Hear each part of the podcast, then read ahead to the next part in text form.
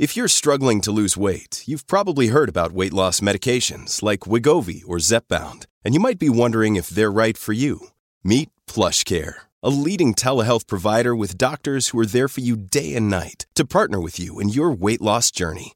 If you qualify, they can safely prescribe you medication from the comfort of your own home. To get started, visit plushcare.com slash weight loss. That's plushcare.com slash weight loss. plushcare.com slash weight loss. Coming up on Stu Does America, I'm joined by Matt Ridley, one of my favorite authors, to talk about the origins of the COVID 19 virus. El Salvador continues to lead the way on Bitcoin and cryptocurrency. I'll look at the latest there. And did you hear about that black nationalist that shot a white cop in the head last week? No? Wow, seems like a completely inexcusable mistake by our media. I'm sure they got the best apology writers they have, though, hitting the keyboards right now, or possibly not at all. So let's do the war on police. Stu Does America. You know, I'm not sure if you've heard recently, but crime is up a lot. It's a big topic these days, and I've noticed the tendency of the media and the Democratic Party in our country to occasionally highlight the perceived dangers of white supremacy. I mean, just every once in a while. You might not have picked it up, but I have to watch the news all the time, so I just barely detected this. It's pretty amazing. However, we have not reached the colorblind utopia that Martin Luther King once dreamed of. And that the left is currently, of course, in the middle of destroying. You see, we don't seem to have too much equality in this country when it comes to supremacists. no. First, there was a time when white supremacists were at least claiming to be, uh, well, you know, supreme, right? You're supremacist. You're supposed to say you're supreme all the time, I think. Now, most of the white supremacist lingo seems to revolve around either being replaced somehow or being the victim of an ongoing white genocide. I mean, it's just unbelievable. The victimization of our culture continues. Now it even includes white supremacists. Mm-mm-mm. But I have a tiny little suspicion that if a white supremacist with known ties to a white supremacist paramilitary organization decided to shoot a police officer in the head, we might be hearing a little bit about that on the news. Hmm. Have you heard about Othal Wallace? He was recently arrested and charged with attempted murder of a police officer. There is body cam video of the shooting, which is not particularly graphic, but can give you a sense of what happened. Watch. How's it going? Do you live here? What's going on? Sit down. Sit, sit, sit, sit, sit. What- Sit, sit, sit. What's- sir. sit. Can you sit down? I'll talk to you. Okay, Stop. now, come Sit. on now. Sit. Come on now. Sit. Don't do this. Sit down. Why are you asking me do I Sit live down. here? Do you live here? Yes or no? What's going on though? Who? Charlie seven seven. Nah, back up. Stop. Stop. Stop. Stop, man.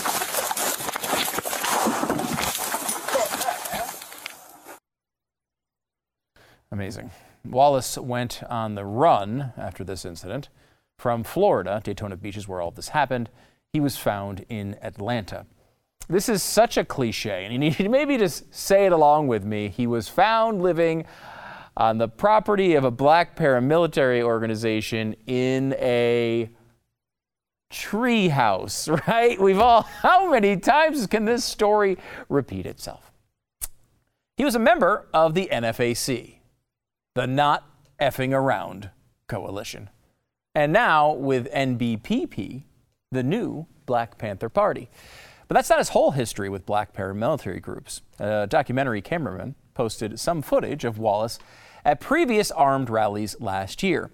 As he pointed out on the Twitters, a manhunt is taking place in Daytona Beach after police say Othal Ozone Wallace shot a cop, leaving them in critical condition. I filmed Wallace uh, march with the Black Nationalist NFAC, the Not Effing Around Coalition, uh, that militia in September 2020 in Louisville, Kentucky. That NFAC, of course, Not Effing Around Coalition, it's been around in the media uh, for a while, but over the past year or so, there's been some massive protests. I mean, a lot of people at these things featuring black nationalism, militant speech and direction, and of course, lots and lots and lots and lots of guns. No real interest, though, from the media on any of this. Uh, you know, some local media picked the stuff up, but never really a big story nationally. Here's another uh, still from another NFAC event. And there's our man, Wallace, circled in the red. He's standing there, circled in red.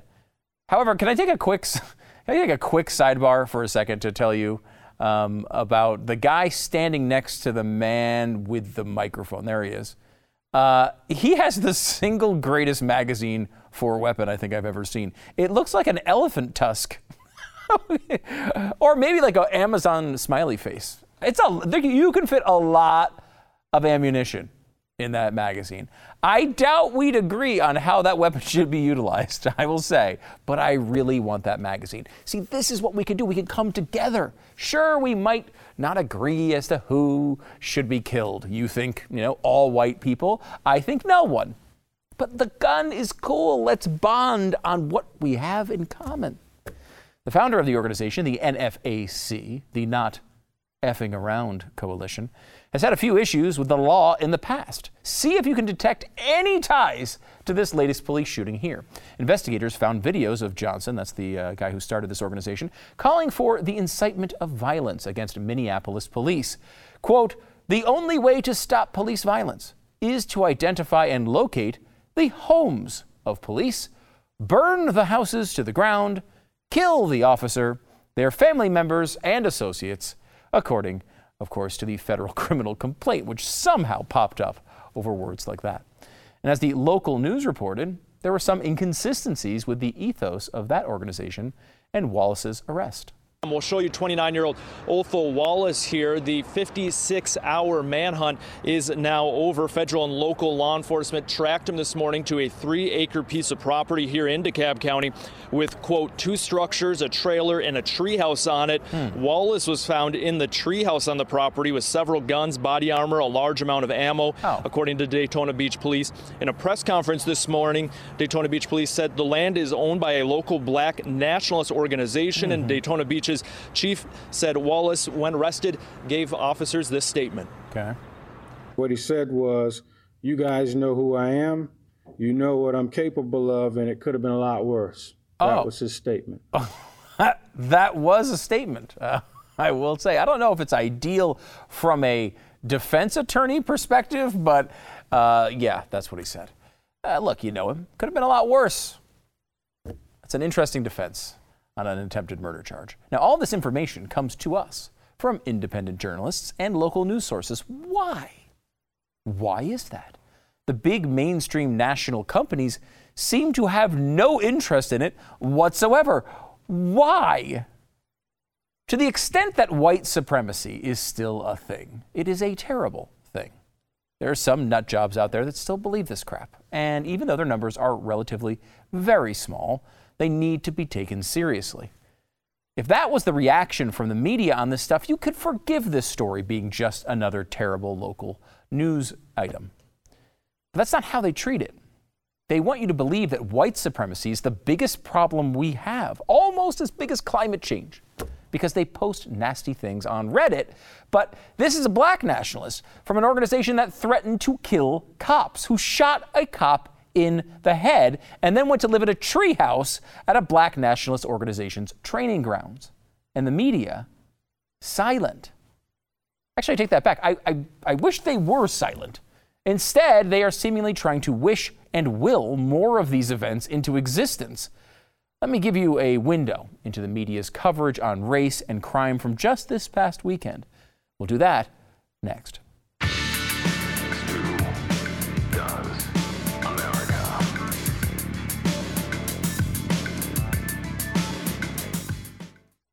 Well, you know, yesterday I was at a community meeting right here in Minneapolis, oh. and a group of pastors came together and calling themselves 21 Days of Peace. Wow. And this is a community led effort uh, with cooperation with law enforcement. So, community said to the 4th Precinct inspector, a guy named Charlie Adams, where are the hot spots? Mm-hmm. And he said the hot spots are on this corner, that corner, and that corner. And local community people went to those hot spots and said, we're just going to hold this space. And statistically, a number of those spots have seen a reduction in violence. Wow. So, a community led effort to engage neighbors, to build relationship with neighbors in cooperation with law enforcement might just be the key all over the country. It's important to aim high when you're dealing with crime. That's why going for three full weeks of peace is really the answer. 21 whole days. Who could possibly imagine it? On three corners this one, this corner, that corner, and that corner. All three corners, lowered crime, everything was fine. I mean, look, there's something to the idea that, I don't know, people in the community not throwing things at police officers and instead working with them to help is an approach that might actually, uh, you know, I don't know, reap some rewards.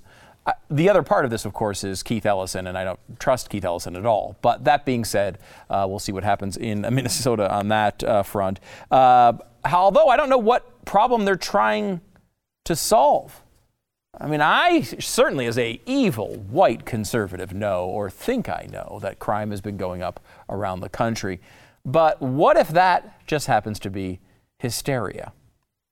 We are seeing these headlines about percentage increases. Uh-oh. Now, I want to say that any amount of harm is unacceptable and too much. Good job. But I also want to make sure that this hysteria, you know, that this doesn't drive a hysteria and that we look at these numbers in context mm-hmm. so that we can make responsible re- decisions right. about what to allocate um, in that context.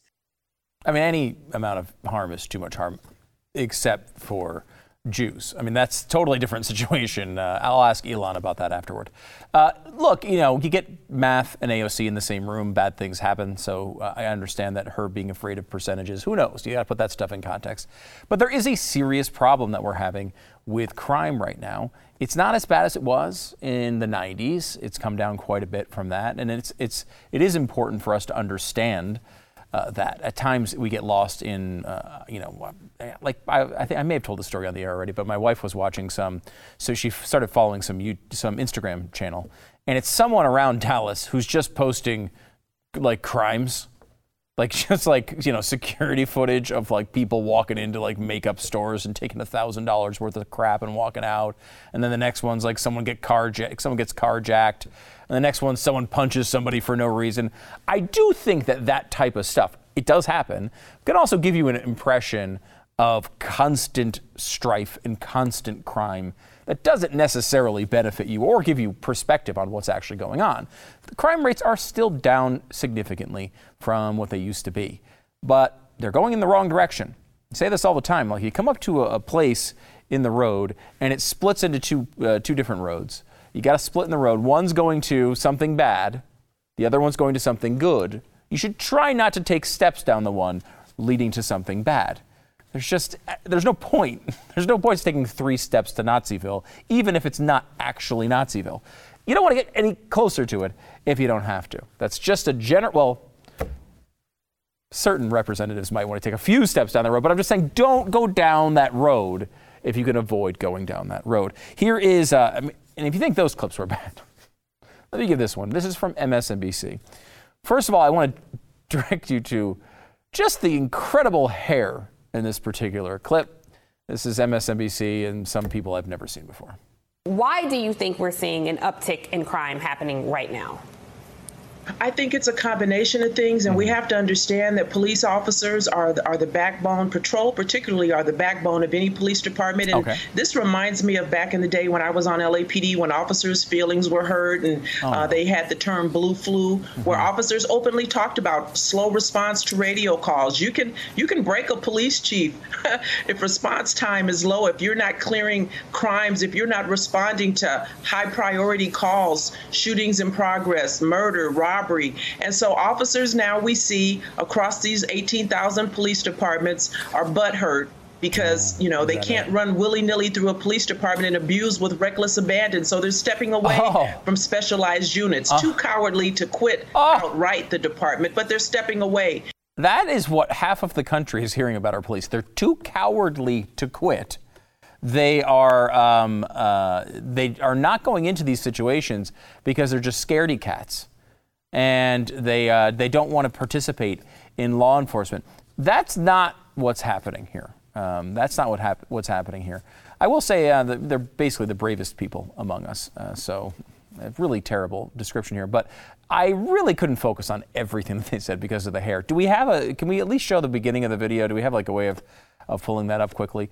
Uh, because the hair I will say was uh, distracting. First of all, you've got the lady that was talking at the end there. I'm not sure exactly what's going on. It's sort of an Elvira look, I would say. Uh, I mean, it seems like it's just kind of sticking up in a in a sort of like almost like uh, when you when you spread out cards and a, flutter out cards sort of it didn't make it all the way around her head only like two-thirds away around the head and then the lady on the left seems to be wearing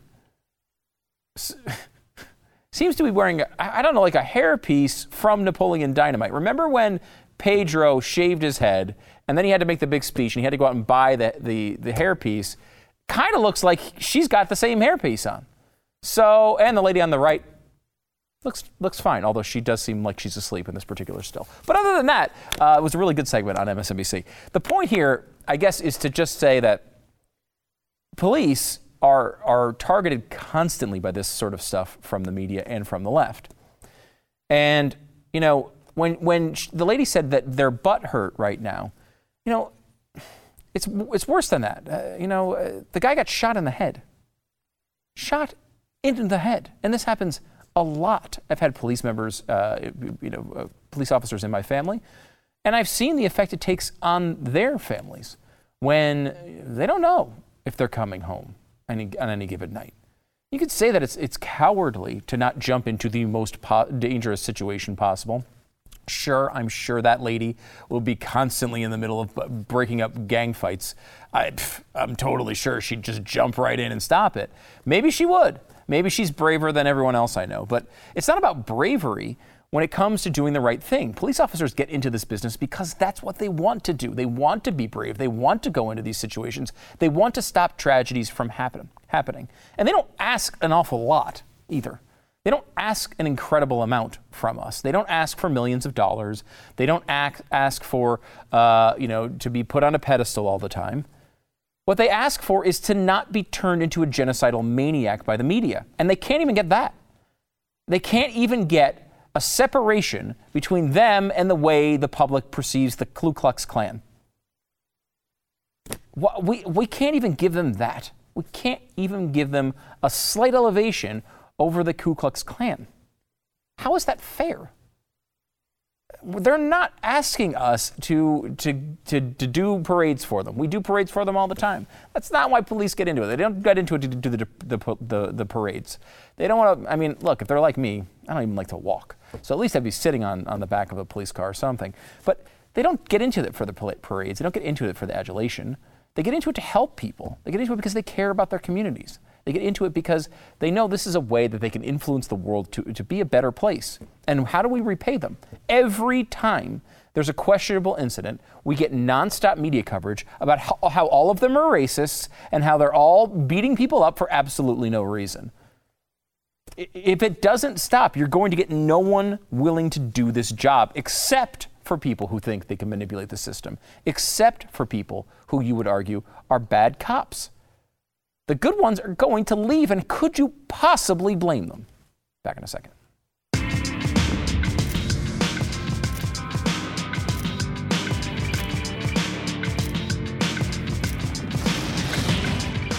Big, big news for everyone's favorite protein company. Built Bar is now the official sponsor of the Olympic USA track and field team. How cool is that? Man, big things happening at Built Bar. If you haven't had a Built Bar yet, you're really missing out. And that's because Built Bar knows that flavor comes first. So they have these limited edition flavors that I, I'll try to tell you about every once in a while. They just came out with a grasshopper cookie one. I don't know if that one's still available. You got to act fast on these things; they run out pretty quickly. But they have a pack of nine that is always available. If you get the mixed bar pack, you get two of each. It's coconut, coconut almond, cherry, raspberry, mint brownie, peanut butter brownie, double chocolate, and uh, salted caramel. All of it. All of it there for you. Get two of each in a box for what is it, 18 um, bars come in the box. Built bars aren't just the best tasting protein bar out there, they're healthy. 130 grams of protein is about the average, 17, or, no, 130 calories, 17 grams of protein. That would be almost too much protein. I don't think your body could process 130 grams of protein in that short of a period of time. But there's barely any sugar in it, barely any carbs. The bottom line is you're going to like these things. I know you don't. I mean, if you're watching this show, you like you can't care about fitness or health. You just you're just caring about whether they taste good, and you can convince uh, your uh, significant other that you're doing something healthy as well. Built.com is the place to go. Built.com. Go to built.com. Use the promo code Stu15, and you will save 15% off your your uh, order, uh, first order. Uh, Stu15 is the promo code at built.com. Built.com promo code Stu15 for 15% off. So happy to welcome back to the program Matt Ridley. He's the author of How Innovation Works, a great book, and why it flourishes in freedom, as well as a brand new book coming out our, uh, our way. We're learning in November. Matt, I mean, can you spill the beans here? What's what's the new book about? Uh, the new book is about the origin of the virus that has caused all this trouble in the last year and a half. It's called Viral, uh, and it's a co-authorship this time. I'm I'm working with a brilliant young scientist named Alina Chan and we've been investigating for the best part of a year now uh, all we can about the origin of the virus. And I can't give too much away yet, but it's going to be an interesting book. I am. I, I, can't wait to read this one. I mean, if you guys are, I mean, this is going to be huge. Um, and you know, it's interesting, Matt, coming from you too, because you were not an initial proponent. You were not flying off the handle. I'm a conspiracy theorist.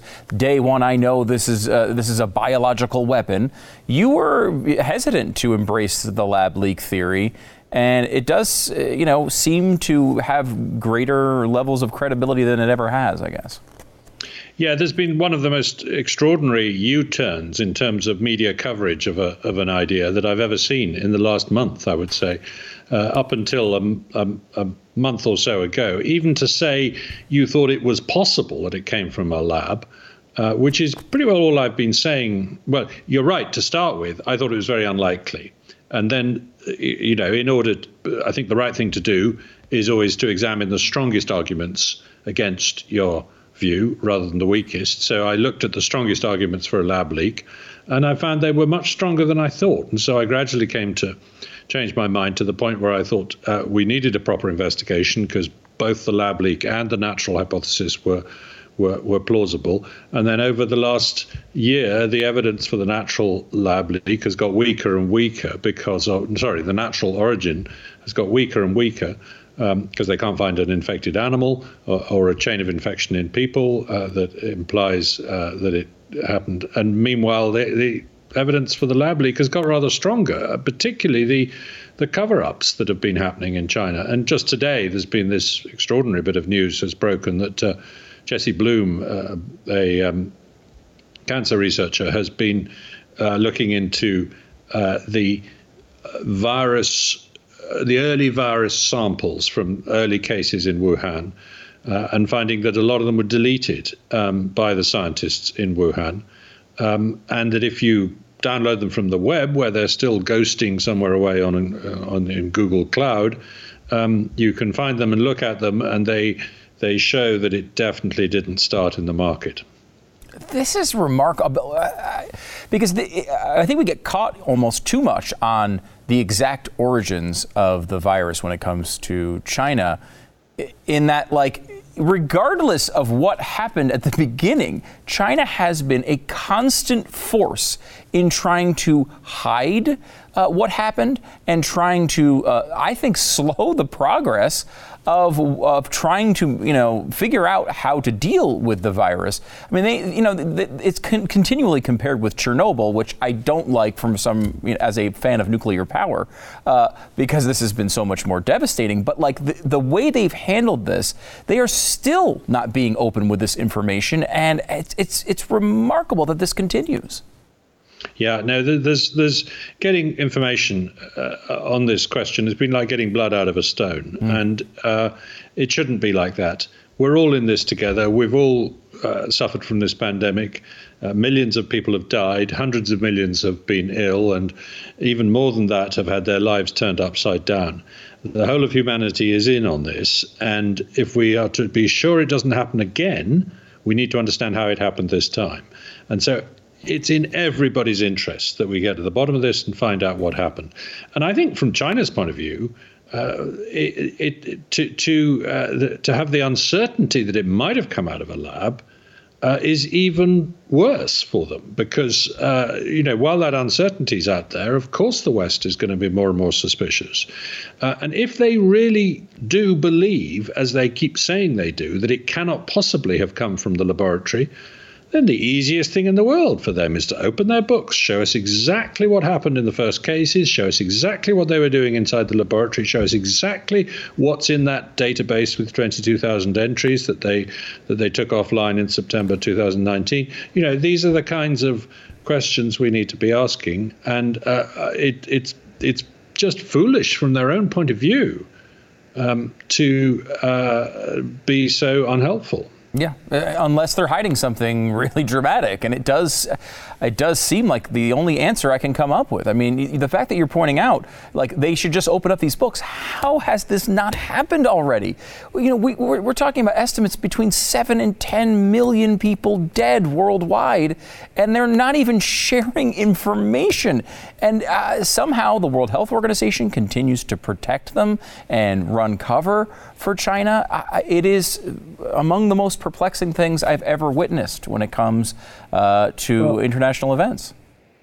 Well, I think a key turning point was the um, uh, press conference in February when the World Health Organization and the uh, um, uh, Chinese government had a joint investigation, which had a, held a press conference, uh, in which uh, it was a sort of, you know, uh, three hour press conference with only five questions allowed from planted uh, sources, and they uh, uh, strongly stressed the possibility that it had come to Wuhan, possibly from outside the country, on frozen food, and they rejected the possibility that it could possibly have come from a laboratory.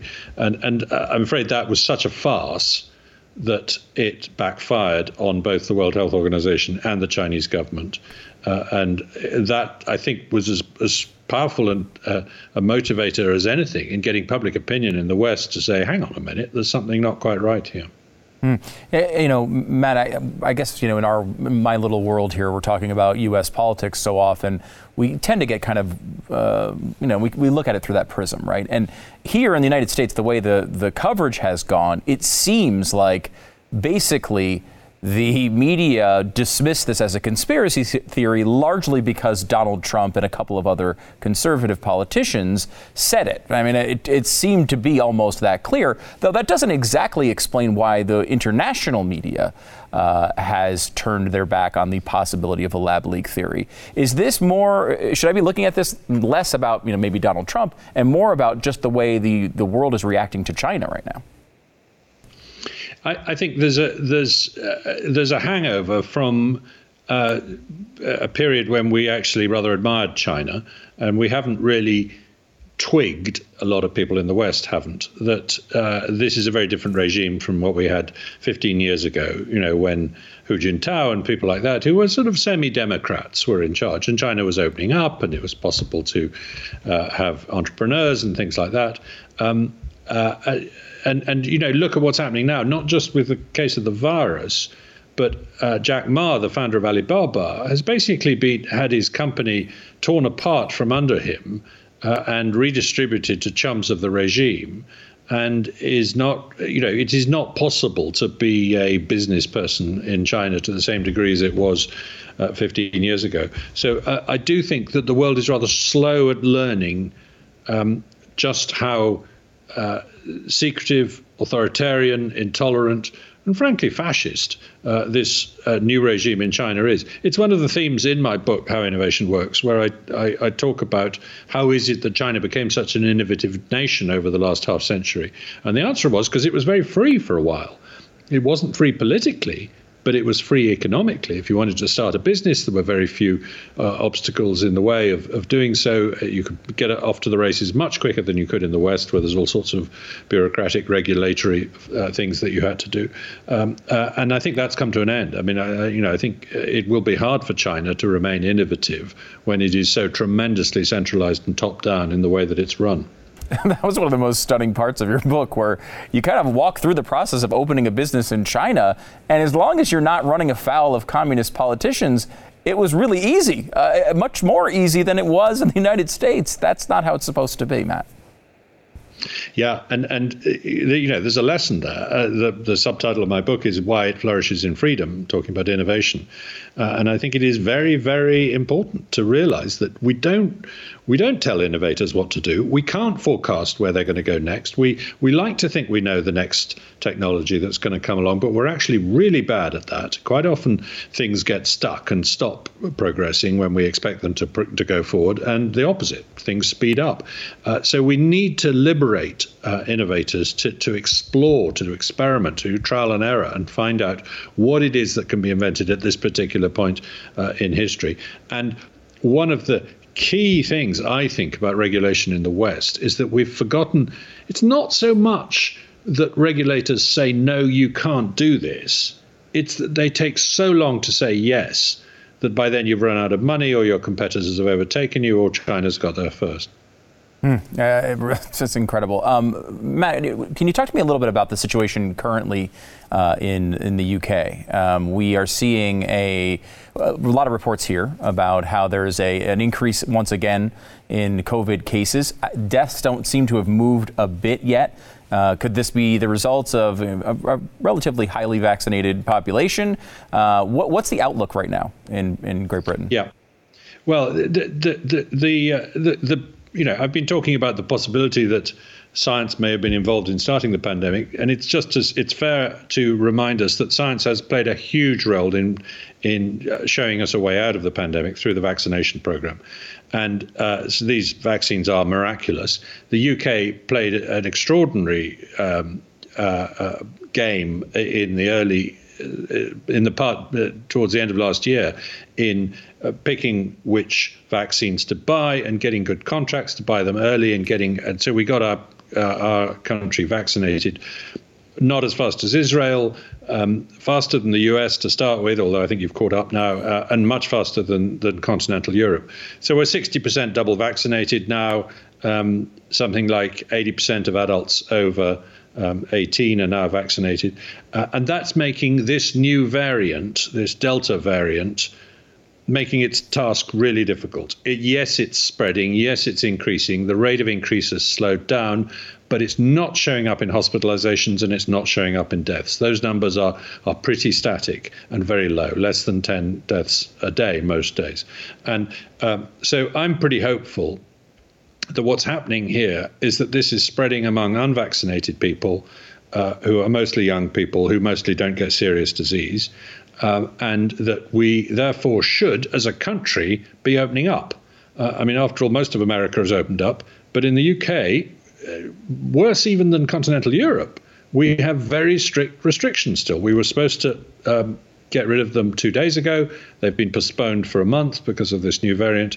It's a big mistake. And I tell you what really grates for a lot of British people is that the elites are being allowed to open up. So two and a half thousand FIFA, uh, no, whatever, UEFA officials who are coming into London to watch the final of the Euro Football Championship don't have to quarantine. The rest of us, if we go abroad, have to quarantine for 10 days. I'm sorry, but you know, it's one law for them, one for the other.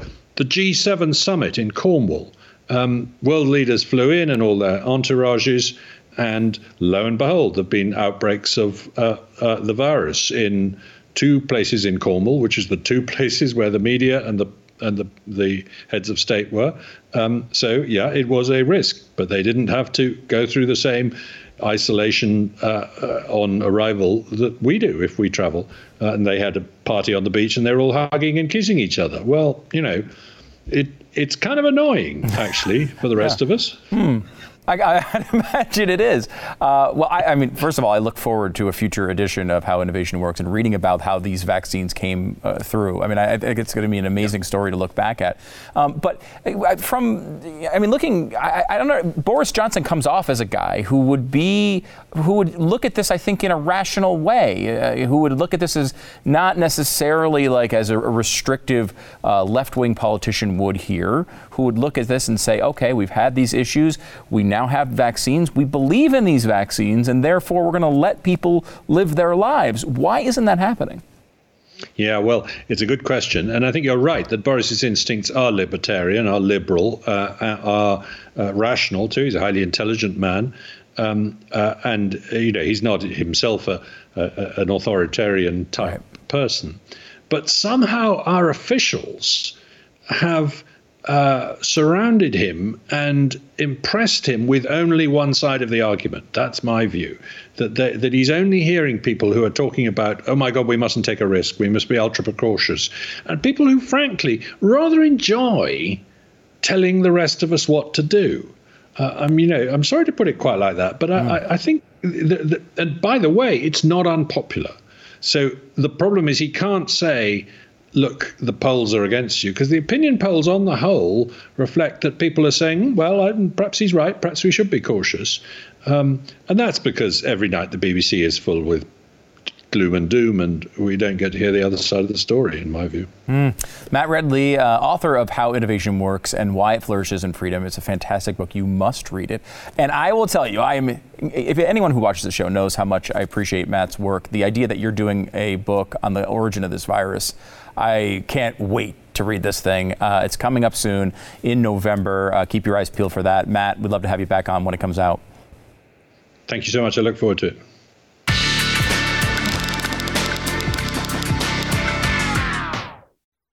Thanks so much for joining me in Doing America tonight. We'll be doing it all week, so don't uh, don't miss it. Uh, by the way, I have a quick favor to ask you. If you want to help us here at Blaze Media fight conservative censorship, do you want to do that? Of course you do.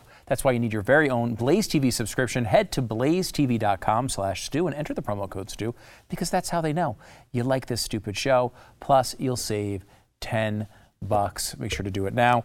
Um, so. Let me tell you about El Salvador for a moment.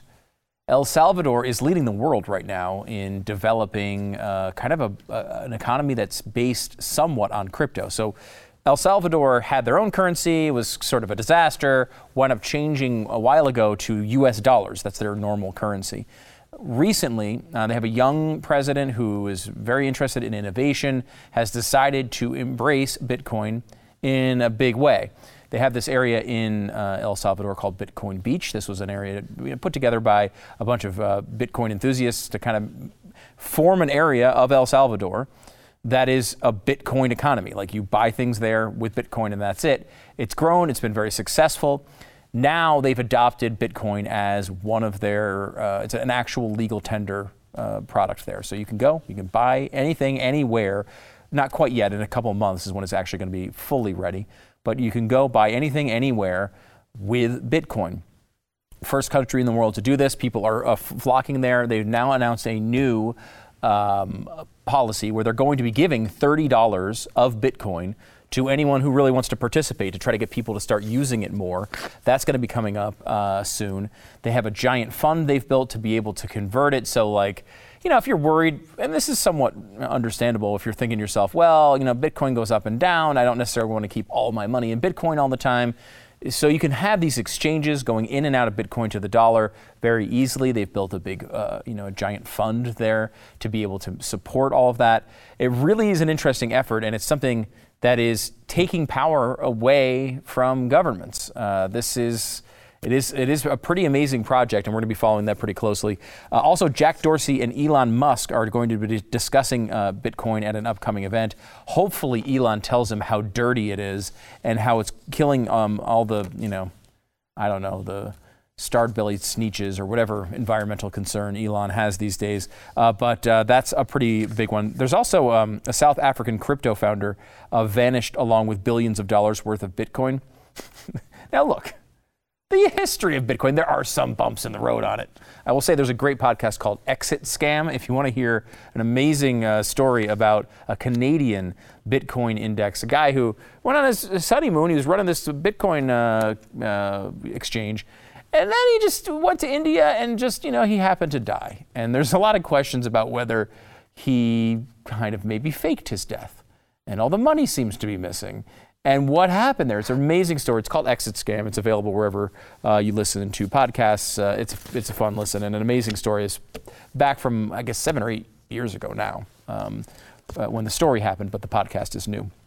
Uh, F9. We're going to talk about uh, lots of cash. F9 is doing kind of like the next step in the recovery of movies. We talked about A Quiet Place a lot because that felt like the first movie that came out and really did some damage at the theaters.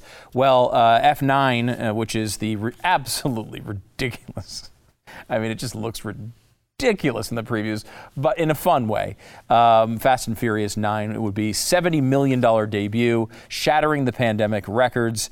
Uh, that's a big deal. 4,179 theaters. It opened at 70 million. Now, that's not as good as you would have expected it to have done if it came out in the summer of 2019. Probably would have done 100 million, but still 70 million is a very healthy cinema uh, uh, world. And, you know, hopefully it's going to help these theaters get back on their feet. You know, you can't meme stock your way to success forever, uh, as AMC uh, uh, has done here in the past uh, few months. So we'll see if that continues. But it does seem like now these companies can be free to just open it up, let people go see these movies. And it does seem like we're past this, which is really, really exciting, despite there's still tons of fear in the media. James Corden is in trouble. Uh, he is uh, he does a segment called "Spill Your Guts," and he i guess like they come out and they bring out gross foods from around the world.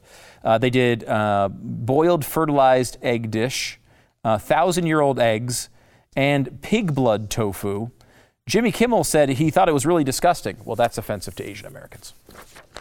If you can't eat pig blood to- tofu you are a hate monger. You might as well just just join the ku klux klan. You might as well just join it because that's the type of thing a klan member would uh, engage in. So Jimmy Kimmel, of course, doesn't get in trouble for actually wearing blackface, but is in trouble for not liking pig blood tofu. That's the world you live in. And Disney has renamed Boba Fett's ship.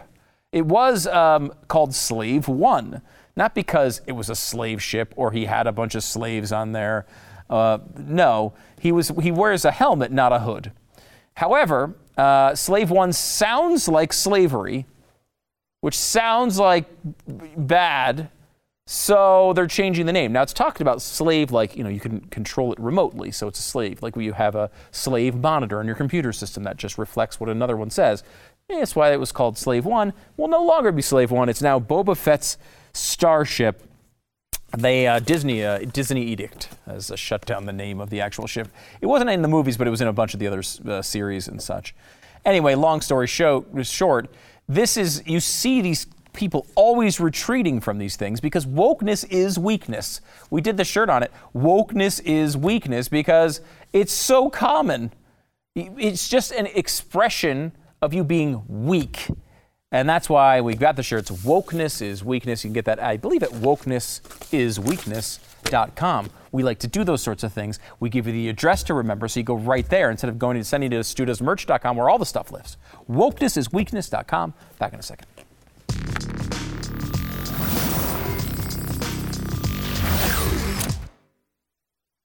What's going to happen? How many people are going to get back up? Right, that sign right there, your left Phil. of your oh, picture. Oh, no. oh my.